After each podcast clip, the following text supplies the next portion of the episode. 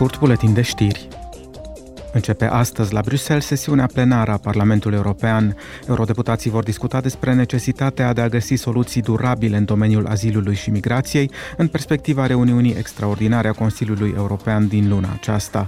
Transparența în publicitatea politică se află și ea pe ordinea de zi. Eurodeputații vor analiza situația din Afganistan într-o dezbatere cu un altul reprezentant al Uniunii pentru Afaceri Externe, Josep Borrell. Ei se vor concentra în special pe condițiile de viață ale femeilor private de drepturile fundamentale ale omului și aflate constant sub amenințarea violenței.